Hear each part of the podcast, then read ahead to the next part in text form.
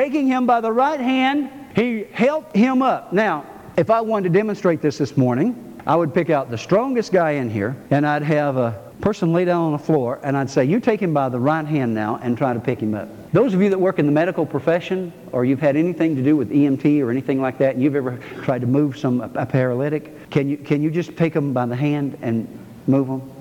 No way. You can't do it the man's feet and ankles became strong. Now notice it started down there. His feet and ankles, he jumped to his feet and began to walk. This is what the Bible says in the NIV. He jumped to his feet and he began to walk. Peter had a healing for a crippled man on him and he knew it. Note the authority in his voice. He didn't pray for him. He said, I give you, I give you walk. Commands. Do you think Peter was surprised when the man was healed? Doesn't appear that way, does it? Not at all. Peter was so sure that that man was going to get up that he didn't even give the man a chance to doubt or discuss or, or question. He just reached and got him by the hand. And I suggest to you that when he reached and got him by the hand, that the power of God that was in Peter the anointing, the healing, call it whatever you want, it flowed through Peter's hand into that man, went through his body all the way down those paralyzed legs and nerve endings in his spinal column, in his legs, and traveled down to the big toe.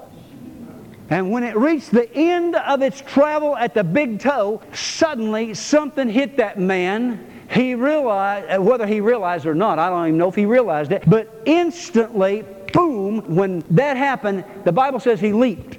Now, if you were paralyzed and suddenly you had the nerve endings in those toes tingling and those ankles, what would you do? You come up from there, wouldn't you? Or at least you'd try. And this man, it was instantaneous, 38 years. Now, what is the medical term that happens to the body when you don't use a muscle? Atrophy. Those muscles in those legs had long, they had never been.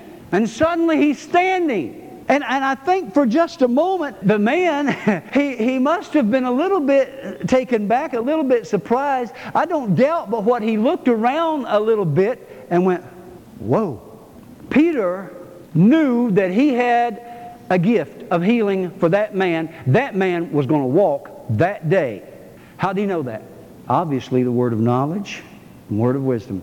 And he simply did what the Holy Spirit told him to do. Now, here is something that God tells me over and over and over. Jim, if you'll just get out of the way, I can do something. We get in God's way with all of our reasonings. Well, God couldn't do that. The Holy Spirit speaks to us and we get in His way.